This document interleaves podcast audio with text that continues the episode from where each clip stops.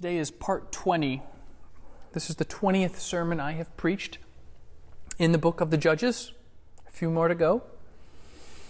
And we begin today in chapter 13, verse 1 of the book of Judges. And the people of Israel again did what was evil in the sight of the Lord.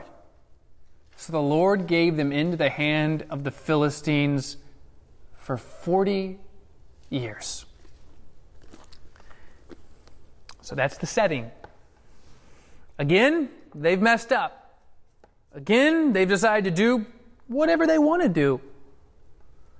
And the Lord has raised up the Philistines, and they have been under essentially Philistine control and occupation now for some 40 years. Back in chapter 10, they're dealing with the Ammonites in the, in the east, and now here in chapter 13, they're dealing with the Philistines here in the west. And the Philistines, they represent the Lord's agents of punishment for having abandoned him in favor of these people's gods. Philistines, they are God's agents of punishment. Just as some of you growing up, it was a spoon or a board or a belt. That was God's agent of punishment for you. For disobeying your parents for doing whatever you wanted to do. Well, it's the Philistines for these people. And there was a certain man of Zorah, this is verse 2, of the tribe of the Danites, whose name was Manoah, and his wife was barren, and he had no children. He's from the tribe of Dan. His name is Manoah. We don't know his wife's name, but we know that she can't have kids.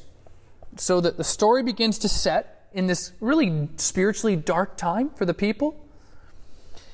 And then it says, The angel of the Lord, verse 3 the angel of the Lord appeared to the woman and said to her, Behold, you are barren and have not borne children, but you shall conceive and bear a son.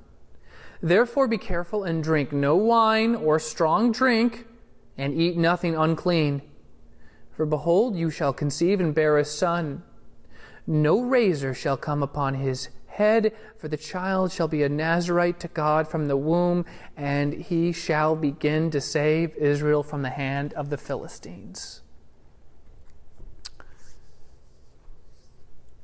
In Numbers chapter 6, we learn about the laws of the Nazarites. Nazarite laws. You would abstain from three things no alcoholic beverages, no haircuts, and you don't touch a dead body. Those are the three things you abstain from. And also, when it comes to Nazarite vow, you would enter into them voluntarily as an act of dedication to God for a specific time period. And the Apostle Paul in the book of Acts, he enters into a Nazarite vow chapter, I want to say like somewhere between 20 and 22, he does that. So that's Nazarite vow. No hair cutting, no, can't cut your hair, you're not touching any dead body, no drinking alcoholic beverages, and you enter into it voluntarily for a specific period of time in dedication to God. That's what we're dealing with here. But what's interesting about this, what the message that the angel has when he comes to Manoah's wife, are a little bit different, a little bit unique. And probably the most unique thing right out of the gate is that this is not voluntary voluntary. This is divinely imposed. And that certainly highlights, I think, Samson's role as God's appointed agent. He does not enter the office of governor, judge, savior, deliverer voluntarily. And I, and I use those words because this is the book of the Judges, and as I said in the intro, 19 sermons ago, it really is probably a better description, the book of the deliverers, because these individuals are not doing judicial type things that we might think of. They are, they are military deliverers, and obviously Samson will be that. But that's the unique thing. Nazarite vow, you enter into it voluntarily. Samson, that doesn't happen. In fact, not only that, but he's going to be a Nazarite from birth to death.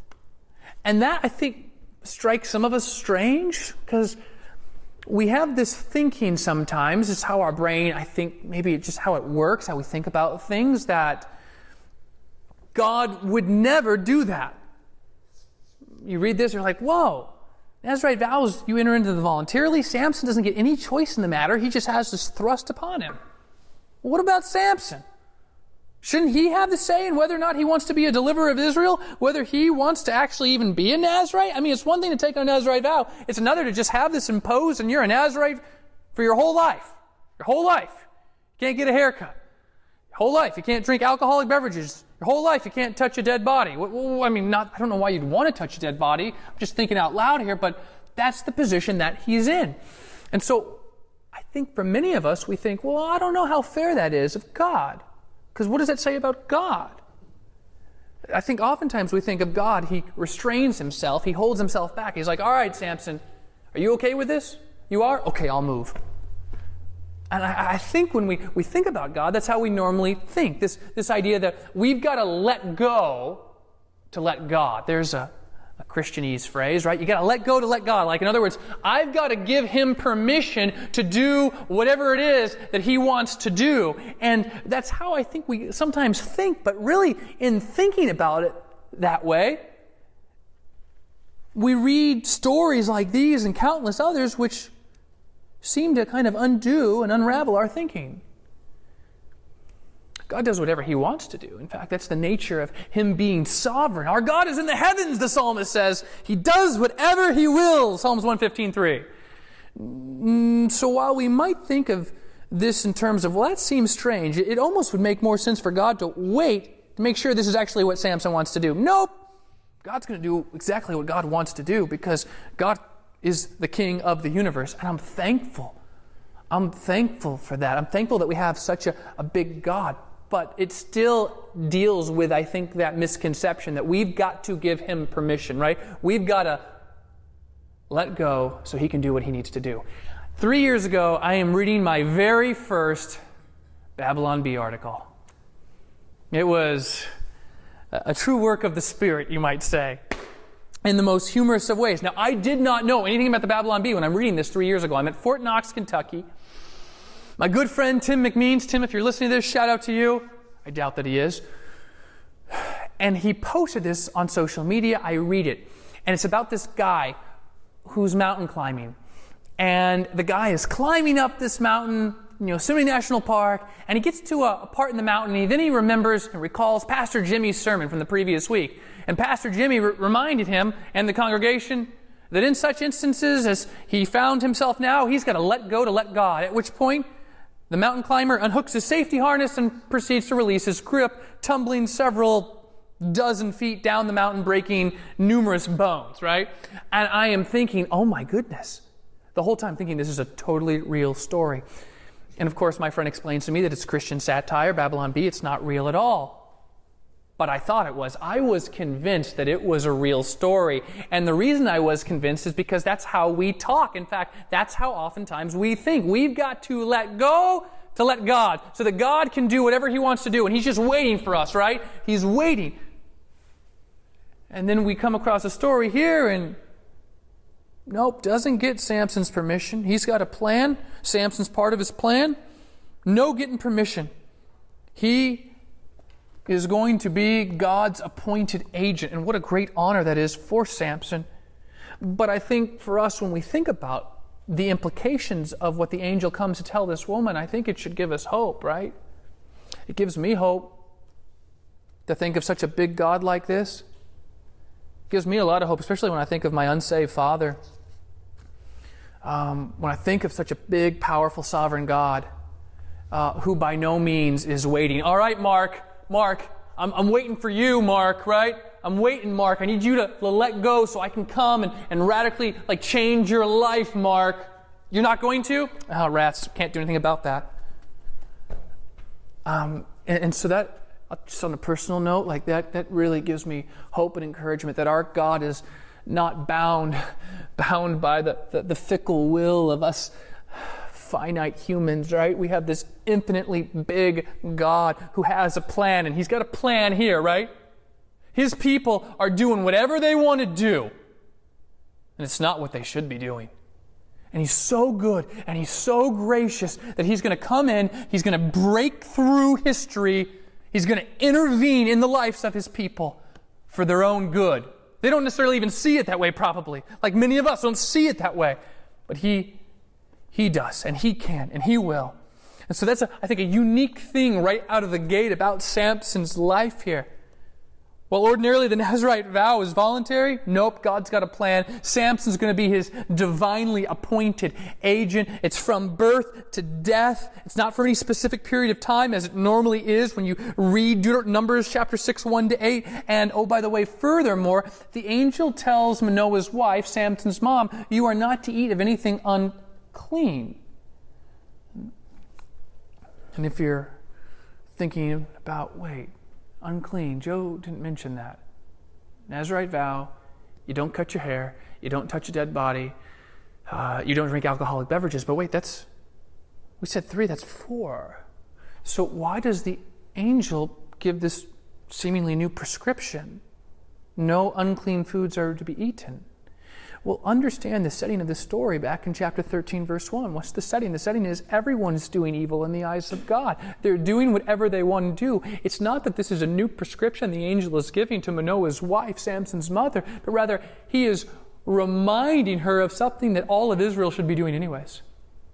This would be me like saying, guys, I want to encourage all of you to follow all the posted speed limits. Well, yeah, we know, Joe. That's what everyone does if you live here, right? You follow the posted speed limits.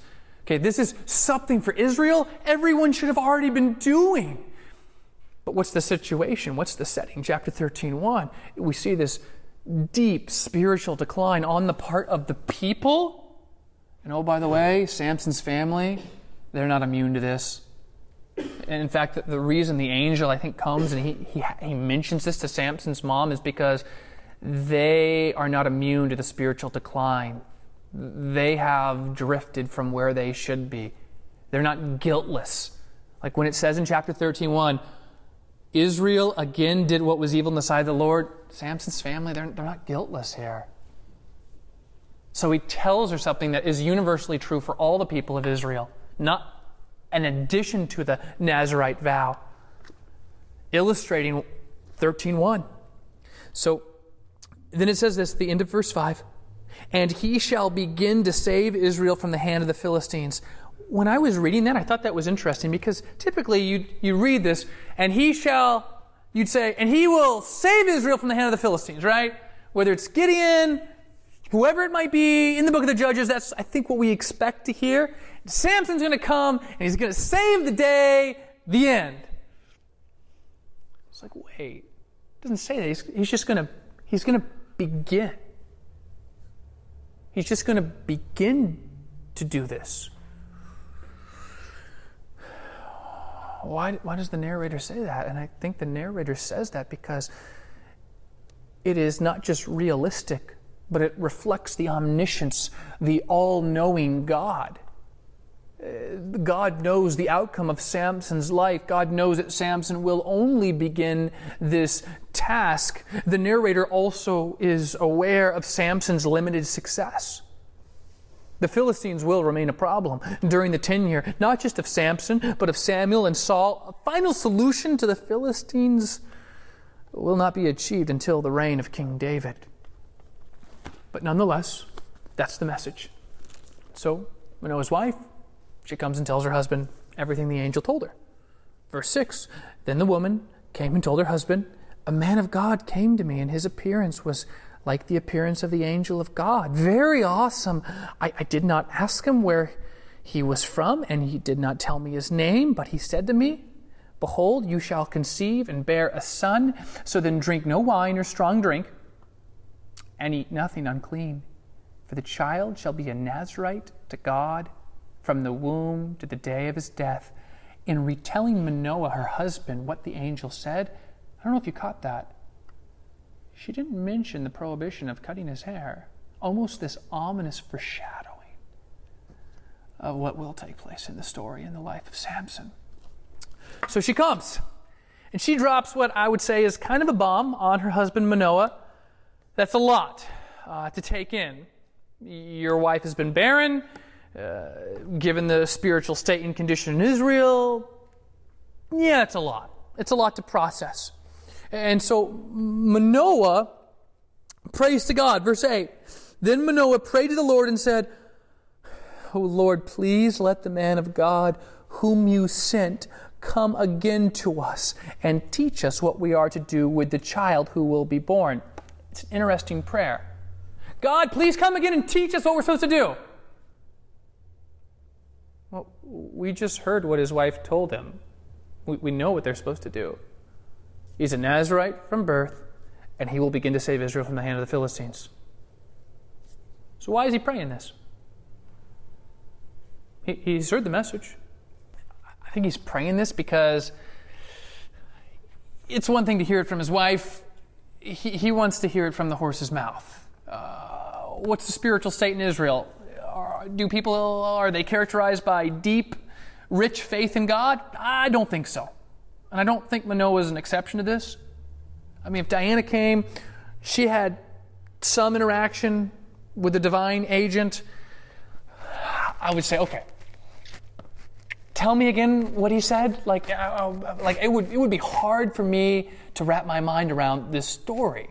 It, it would be. Okay, to, to Manoah's defense, I'm going to be critical of him today. I think fairly, but to his defense, this is a lot. So his prayer isn't so much he needs to know what the angel said because he already heard that from his wife.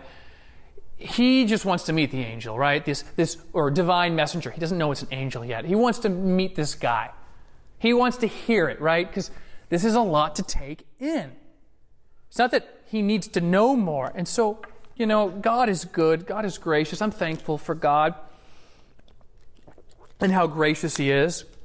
Think of Gideon, and we talk about Gideon, I think, a lot. And, and, I like to bring this up because just to help dispel the misconception how Gideon was trying to discern God's will with the fleece. Gideon already knew God's will, that wasn't the issue. Gideon needed more faith. Gideon's faith was lacking. Gideon was a little bit of a pansy. He, he really was. And we see, I think, a lot of that here reflected with Manoah. God, can you send that guy one more time? I just, he doesn't say it, but in these lines, it's, I need some more encouragement. I need some more affirmation. I need, I need to hear this from you, Lord. And God is patient uh, with Manoah, just as he was with Gideon.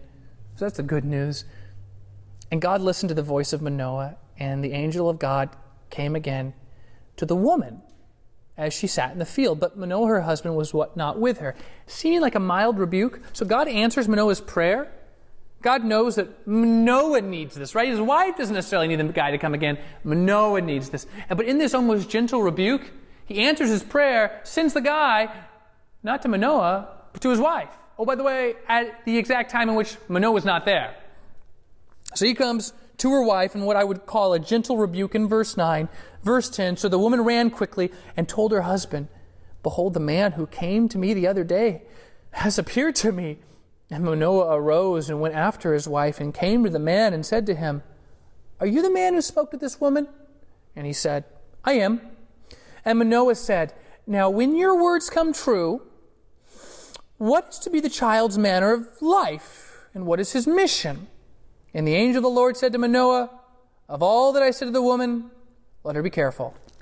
Again, another, call it maybe mild, gentle rebuke. Are you the guy that came and talked to my wife and told her she was going to have a kid? Yes. Okay. What exactly did you say to her? Well, I think the point of what I was saying to her is she just needs to be careful to listen to everything I said to her. Well, that's not what Manoah wanted. Manoah wanted like, give me the play by play. What did you tell my wife? Listen, here's what I told my wife. Everything I told your wife, she needs just to be careful to do it. Once again, this almost gentle rebuke, because it doesn't really acknowledge Manoah's question here. Once again, his faith probably not where it should be. But then again, should we be surprised? What's the state of Israel? They're under Philistine occupation. That's, that's the state in Israel. Like people are not characterized at this time for a deep devotion and love to God, and I don't think Manoah is a whole lot different. And the angel of the Lord said to Manoah, Of all that I said to the woman, just let her be careful.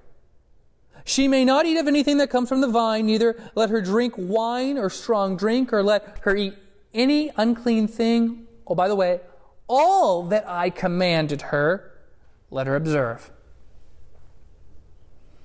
Manoah said to the angel of the Lord, Please, let us detain you and prepare a young goat for you. And the angel of the Lord said to Manoah, If you detain me, I will not eat of your food. But if you prepare a burnt offering, then offer to the Lord. For Manoah did not know that he was the angel of the Lord. Parenthetical notation there. He doesn't know. Much like Gideon, when Gideon's having his interaction with the angel of the Lord, doesn't get it. He's like, dude, can I buy you lunch? Uh, yeah, no, you can't buy me lunch. But if you really want to, you can make an offering, a sacrifice to God. And the narrator, very intentionally, in that parenthetical notation, he did not know that he's talking to the angel of the Lord. He should know, but he doesn't. He doesn't know who he's talking to. And Manoah said to the angel of the Lord, What is your name, so that when your words come true, we may honor you? And the angel of the Lord said to him, Why do you ask my name? seeing it is wonderful. The, the mild rebukes get a little less mild until we get to this point.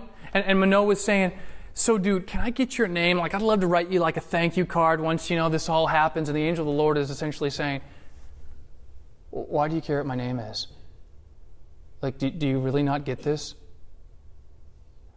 How, how in the world do you think your wife, who hasn't been able to have children, is going to be able to have children? Like, unless God is in this, right? You're, you're worried about my name? Dude, you're worried about the wrong thing. Do you not see how wonderful this is? The only way that this is going to happen is if God's, if God's in it. You don't need my name. I'm not dropping you off a fruit basket here. There's something, something much bigger at play, and the fact that you don't seem to get it, that's a problem, right?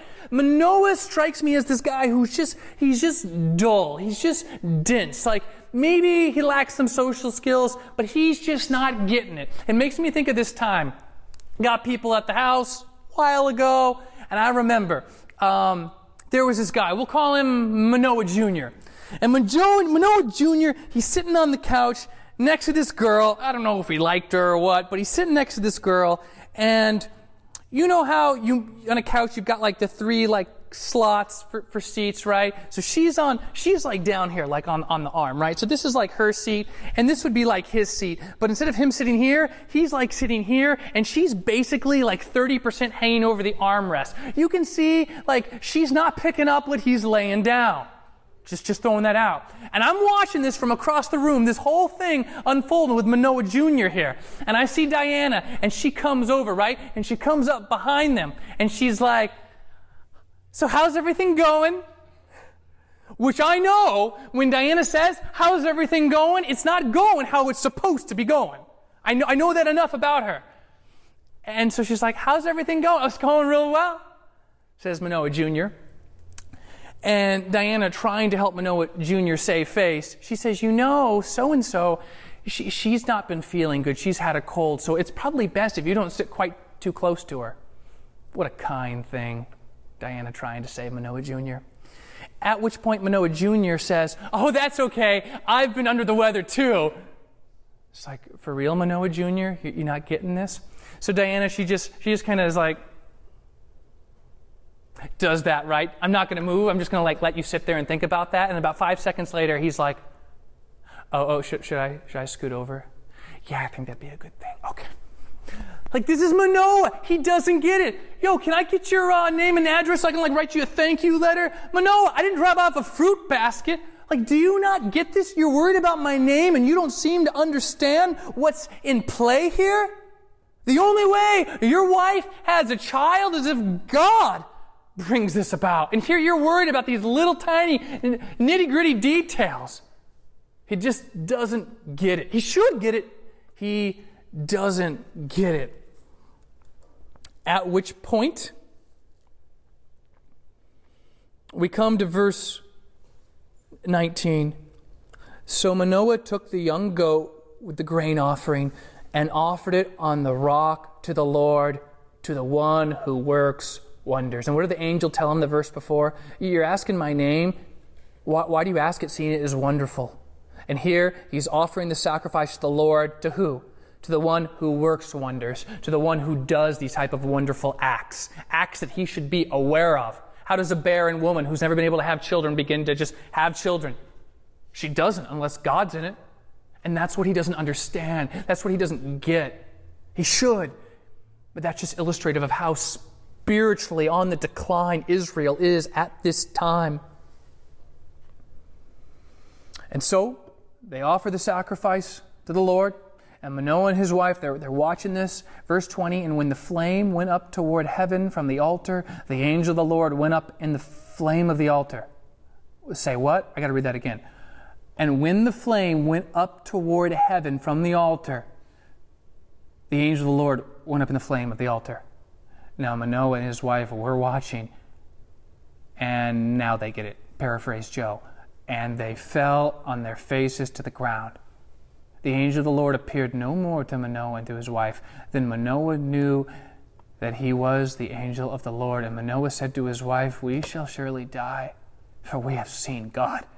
But his wife said to him, If the Lord had meant to kill us, he would have not accepted a burnt offering and a grain offering at our hands, or shown us all these things, or now announced to us such things as these. Manoah was not theologically off in his statement we're going to die. We just saw God. For once, he actually gets an answer right. But his wife, who seems to be somewhat more perceptive and discerning, tells her husband, If God wanted us dead, we would have been dead like a hot minute ago. Furthermore, if God wanted us dead, why have everything play out like this? At the end of the day, Manoah's wife, I think we can view her, I think, certainly positive. She just seems to accept the message from the very beginning, back in verses 3 to 5. Guy comes, she doesn't say, What's your name? Can I see your driver's license? She just takes the message, accepts it seemingly with simple faith. And then here at the end, she's the one kind of like teaching her husband the ways of God. She's the one that's encouraging him in his life, in his faith. I'm thankful for women like this, for Manoah's wife, who I think we can view very positively from this story, at least up to this point. Manoah seems not to know a whole lot about God. Well, we'll fast forward nine months or so. And the woman bore a son and called his name Samson. And the young man grew, and the Lord blessed him, and the Spirit of the Lord began to stir him in Mahaneh Dan between Zorah and Eshtaol. She names him Samson, little son or sonny boy. And we perhaps wonder why does she call him Samson? And, and, there have been a variety of explanations. And it might even be tempting at this point to put a positive spin on it it was because of his son like strength. But in reality, I'm not sure that the story is worthy of a positive spin putting on Samson's name. Uh, Samson's name, it also, by the way, incorporates the same element as Beth Shemesh. You guys all know about Beth Shemesh? I didn't know about Beth Shemesh until a week ago. It was the name of a town just down the street from where they lived but it was at this town, which in this town was the focal point of sun worship, of Canaanite pagan worship of the sun. And her giving him this name, understanding that as the backdrop, is somewhat concerning. It's concerning that she very well may have just named this boy Samson in memory of pagan deity. You say, well, maybe that's a stretch. That's a little bit too negative spin on it. Fair enough. If it's not an outrightly pagan thing that she does in naming him Samson, I would say at the very least, it's a little compromising. Because what are people to think? What's the condition of Israel? Not good. Spiritually, really, really bad. And this town right down the street, what's it known for? Oh, worshiping the sun. And you're naming your son Samson. What are they supposed to think? You say, you're reading too much into it. Am I really? I mean, we think about words have meanings. That's why people don't usually name their son Mussolini or Adolf, right? Or Osama. Okay? There's some negative things, I guess, in our past uh, that surround those names. That you think, you think, oh, you're being too hard. At the very least, if it's not outrightly pagan, her naming him this, at the very least, it's compromising. What are people to think when they meet him? Oh, Samson. Oh, that's oh, Beth Shemesh. Oh, who we worship like the sun. Like that's what they would have thought. And once again, like we see, I think at the very least it is compromising. But should we be surprised? I don't think so. I don't think we should be surprised that Manoah's wife may have very well named her son after the Canaanite sun god. I, don't think that. To a certain degree, I would say Manoah and his wife, these folks, they don't know any better. And I don't use that phrase, doesn't know any better, as excuse or justification for Israel going off doing evil in the sight of God, but rather to help explain. Like, for Manoah and his family, there's, I think, a certain biblical ignorance. This is one of, this is one of the darkest times in Israel spiritually. And things, things aren't good. The people and their relationship with God is not as it should be. And so, yeah, on, on the surface, this, the Samson narrative, his conception, his birth, it's a wonderful story of God intervening in human affairs and we see Manoah's wife, in one sense, she's a very beautiful person of unquestioning faith. Manoah, her husband, he's kind of a curious person, like he's the guy with all the questions, but he should have known. He should have known, but along with the rest of the Israelites, they have had little to no experience with God. You might even go so far as to say they don't even really know God all that well. So when the angel of the Lord shows up, Manoah doesn't recognize him immediately. And I don't mean he should have recognized him in, oh, there he is. Oh, yep, I can see him from across the room. He's an angel of the Lord. And as much as what he actually says. His ignorance seems to be centered in what the angel says. Like, if this guy, we might say, if he knew his Bible at least like at like a, maybe a sixth grade level, it, it would have clicked with him, but it doesn't click. And there are significant practical implications of this. Like, how are we to recognize the truth? How are we to recognize right from wrong if we don't know what God's Word says? Because society is at a point in 2019 where almost everything that it says is right is actually wrong. July 10th, week and a half ago, Christian doctor in the United Kingdom was fired because he said he couldn't refer to, and I quote, any six foot tall, bearded man as madam. End quote. He's fired. He's fired for not using the proper pronoun.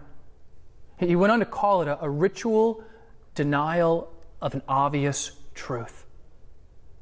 This, this is a Christian doctor who obviously knows God and His Word well enough to know that it is an obvious truth. Manoah doesn't recognize what should be an obvious truth. That is the identity of the angel of the Lord. Should have been obvious, it's not. But what I realize is sometimes I've learned that we don't recognize the obvious truth in our life because we don't want to. We don't want to. Case in point Hannah from The Bachelorette. I'm watching this past Monday night's episode, uh, and I don't think I've ever mentioned a story from The Bachelor Bachelorette in a sermon in my six years, but there's special significance why I'm mentioning this for point of illustration right now. She is unique character because, and I say character, she's a real life person, but she is, and been on the show, she's a Christian, or that's what she professes to be. And this is where the story gets unique. She professes to be a Christian, and she's on a date with this guy named Luke, also professes to be a Christian. And, and while she's on the date with Luke, Luke brings up a conversation regarding sex. And he essentially kind of, this is, we're down to the final four, I think, and he wants to make sure they're on the same page. He's apparently under the impression they're on the same page. And he is quoting the Bible to her, quoting a passage from Hebrews and honoring the marriage bed. At which point, Hannah gets furious with him. She gets mad. She is so upset. All he's doing is quoting the Bible. I mean, I mean, he is flawed, that's for sure, but I can see like he's he's trying. I think that's what I perceive from this guy, Luke. I don't know him. I think he's trying. Like he, he acknowledges, listen, Hannah, you and I, we've made mistakes in our past, but I think it's important that we live lives honoring to God from this point forward. I mean, I am all but waving my hanky, being like, the whole time you can see her, she's getting angrier and angrier. This woman who professes to be a Christian. At which point she lectures him, How dare you judge me? You've got problems in your own life. You don't have any right to tell me what I should do. And Jesus loves me. And I, that, Jesus loves me. And you have no right to say anything, right? And she goes on to quote John chapter 8, the story where Jesus, he tells the religious leaders who are about to stone the woman in adultery, if anyone has no sin, let him be the first to throw a stone. Of course, they all leave. She's like, ha, right there. See, I can do whatever I want to do, essentially. And Jesus is still going to love me. I coincidentally thought it was interesting because she left off the part where uh, Jesus goes to the girl and he's like, hey, Missy, y- y- you can't, you got to stop, you know, you got to stop tomcatting around, right? Sweetie, you got to just end this, right? And go and sin no more. That's the, that's the line. That's what he tells her. Of course, Hannah uh, conveniently leaves that part off, the, most significant part of the story in John chapter 8. And she's just furious with this guy, who once again is really just quoting the Bible to her. You see, sometimes what I've recognized is that obvious truth it's not obvious for Manoah, and sometimes it's not obvious for us because we don't want it to be obvious. Because if it's obvious to us now, we have to bring our life in conformity with the king. And that very much is an issue here. Like, in light of the genuine worship, there's a real danger in Israel at this point of, of faith in God being totally extinguished. I can't emphasize just what a dark time this is in Israel. And yet, from the darkest tribe of Dan, where evidence of faith is rare, Yahweh raises a son.